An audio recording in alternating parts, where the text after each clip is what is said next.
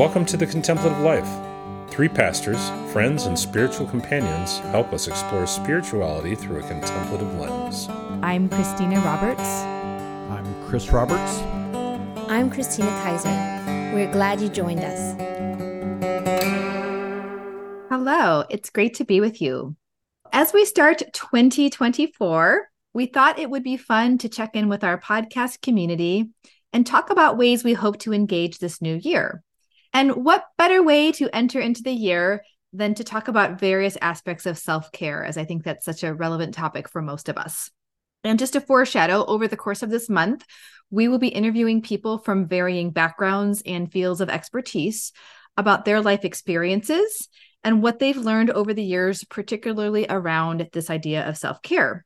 And so we thought we'd take a moment and talk about self care for spiritual directors to kick off our series, as this happens to be our vocation here as the podcast hosts. And even if you're not a spiritual director, or as some people call it, a spiritual guide, hopefully you can find something that applies to your own life. And so as we consider the area of self care as a spiritual director, I wonder what comes up for the two of you. Oh, that's such a great question. Even knowing what the podcast was going to be about, it's, oh, yeah, this is so important. I, I think there are physical things that have to do with my self care. And then I think there are spiritual things. And so I think because often we think about the physical when we think about self care, I think I'll just name the spiritual. And I think for me, I think poems that help me delve into the inner landscape are part of my spiritual care. So I think I sit with people's stories. And I think for myself to to unwind from that, I read poems that talk about the inner landscape. And what it does for me, it says that we're all on this journey. We all have this work to do. And so I am not a fixer, or that isn't what I do as a spiritual companion to others.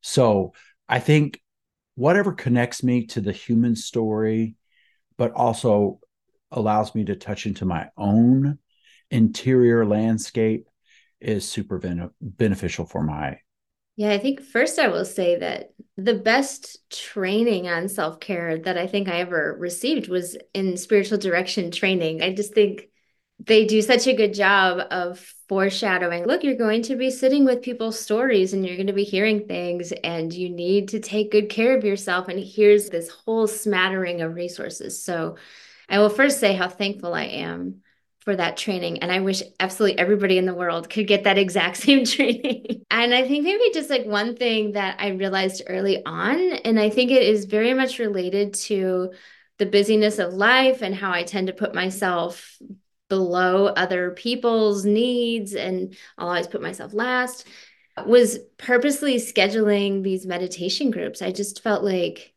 I will show up if it is on the calendar, if it is with other people, and we can like share leadership, but just saying we're going to sit together for 20 minutes in this contemplative way.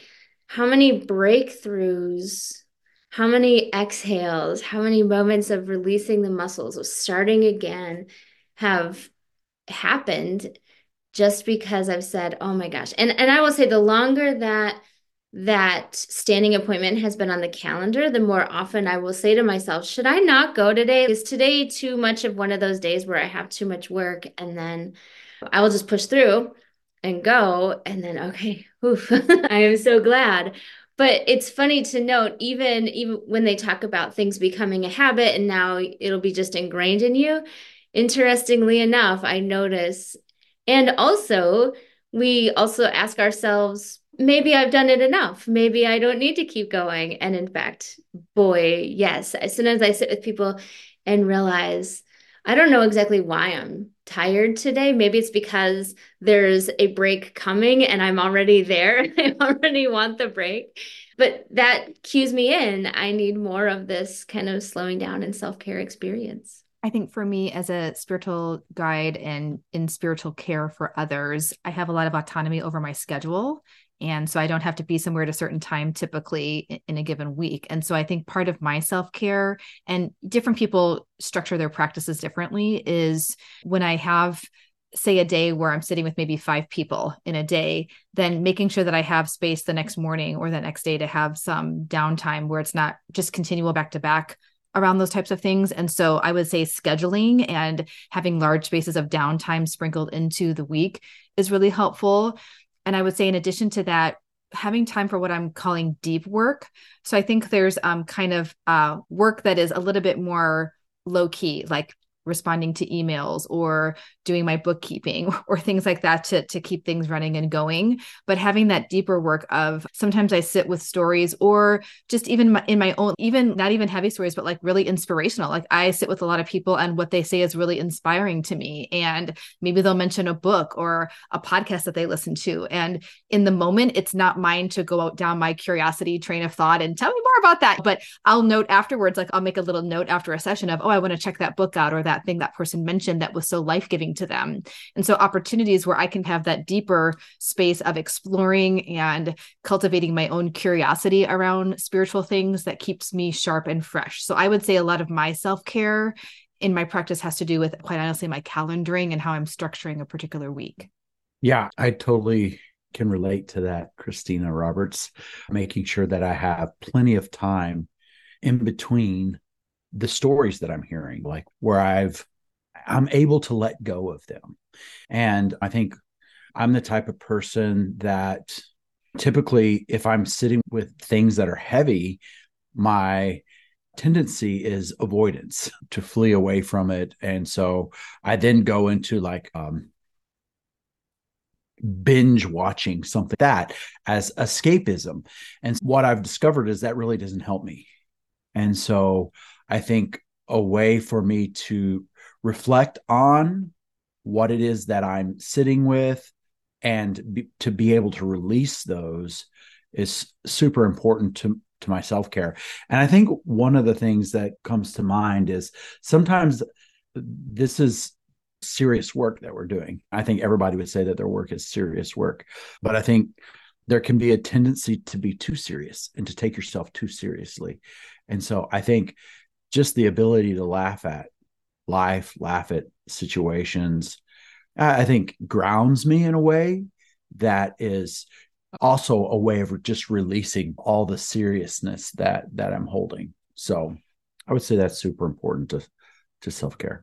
Yeah, and even as we're sitting here talking, I realize a lot of spiritual directors I know they're doubly employed somehow. There's more than one thing bringing input into life and this is true of myself as well. And so sometimes if I'm going to my spiritual director or my supervisor, in a way, the thing that I'm bringing is how much of that emotion I've been absorbing all this time is that we talk about this sometimes. Oh, we have these people that are maybe highly sensitive and they feel, or maybe they're empaths. We have these terms for it.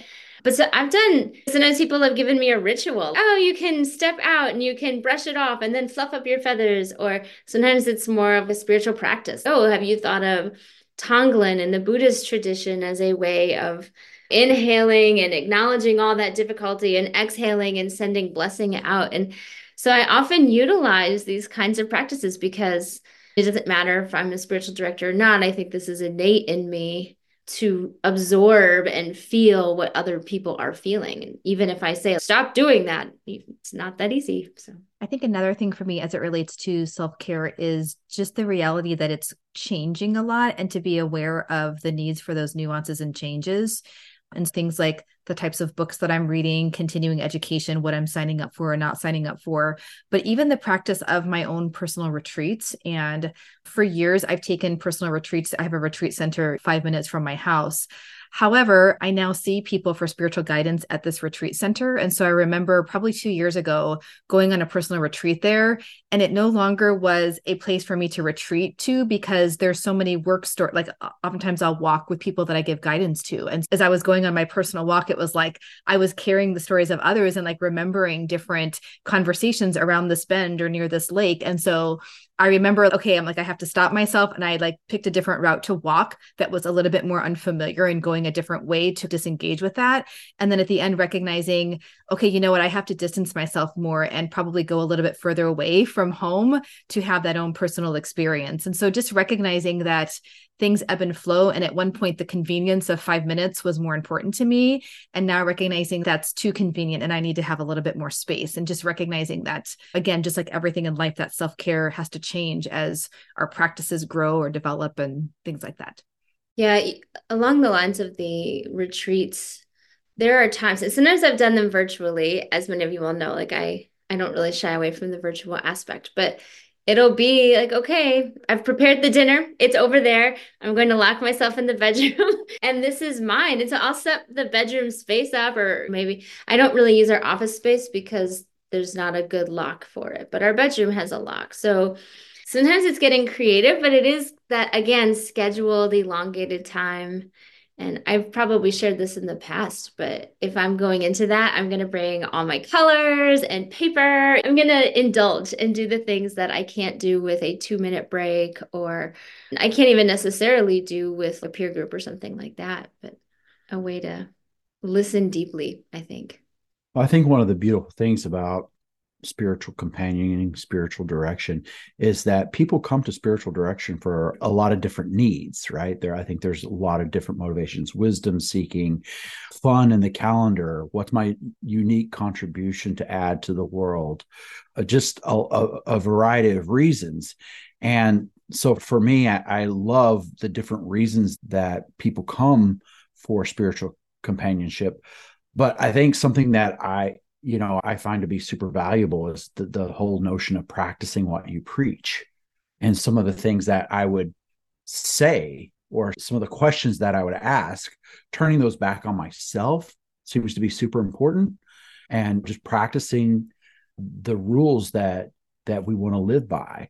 And so i think that's super important for me for self-care yeah, I like that. And I think I know we're specifically talking about spiritual guidance, but even when I think of like yoga practitioners or therapists or things like that, like the yoga practitioner, when they're teaching the yoga class, even though their mat's out and they're maybe doing some poses, that's not their yoga practice because they're there to hold space for their students and to help them in. And then they are recognizing I have to have my own yoga practice outside of that, or therapists having where they're listening to stories, but then they're talking to their peer groups to problem solve or to share maybe heavier stories. And so I think it'd be important for us to mention today that a huge part of self-care for spiritual guides is seeing our own spiritual guide and also having some sort of supervision whether that be with a peer group or an individual one-on-one supervisor. And both of those and, and christina to your point that's really emphasized in training programs. And i don't know of a training program that you can enter into without having that you are currently seeing a spiritual guide. That's just part of it. And so i think that's a wonderful practice baked in. And so regardless of what your vocation is knowing that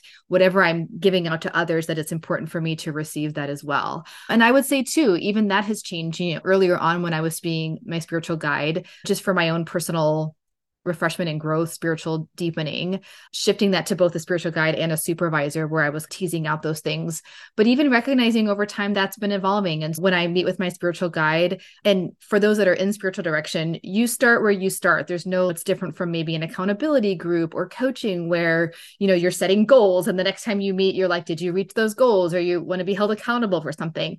You just show up how you show up to spiritual guidance and whatever's fresh that day you bring. There's not a preconceived agenda but I have found for myself going back to my notes from my last time that I met with my guide and bringing that as a reminder of last time we talked about this and taking just a couple of minutes to check in and to verbally say, This is where I was last time we met.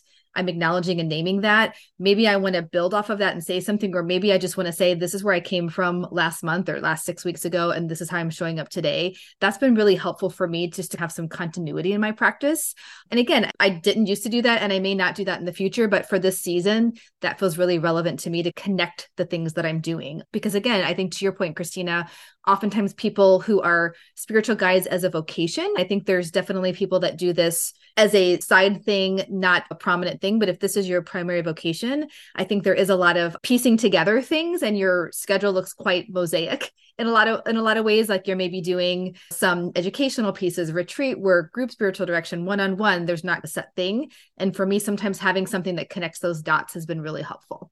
Yeah, I think another thing that comes to mind it, it, i wasn't good at this at an earlier time in life but at some point i just said i wonder if i can get back to those little interests that i have. And so now i do uh, like music groups like kind of group music stuff together. And there's something really beautiful about making music together the harmony and the sound and the fun and the joking. And so i do think it's worth it to ask ourselves what are my interests and is there any way that I could invest even a little bit into those interests? Because I think I feel like a whole person. Like my interests matter too. And that can get lost sometimes. I like that. And I, and I, think to your point too, Chris, about it doesn't all have to be heavy and it doesn't have to be like, now I'm reading a spiritual book about how to do the next meditation thing of like, sometimes it's just a lighthearted, it's something extra or different. It's cooking it's music it's something totally different than what your actual vocation or practice is and i think that can just be so refreshing as well. Yeah hallmark is definitely spiritual care where all turns out how it's supposed to in the end. That's something we love to do is we love to watch cheesy hallmark movies particularly around the holidays but uh, hallmark is spiritual care for us Well, thank you so much for this conversation today. And we look forward to unpacking the idea of self care over the next several weeks. Hope you can join us.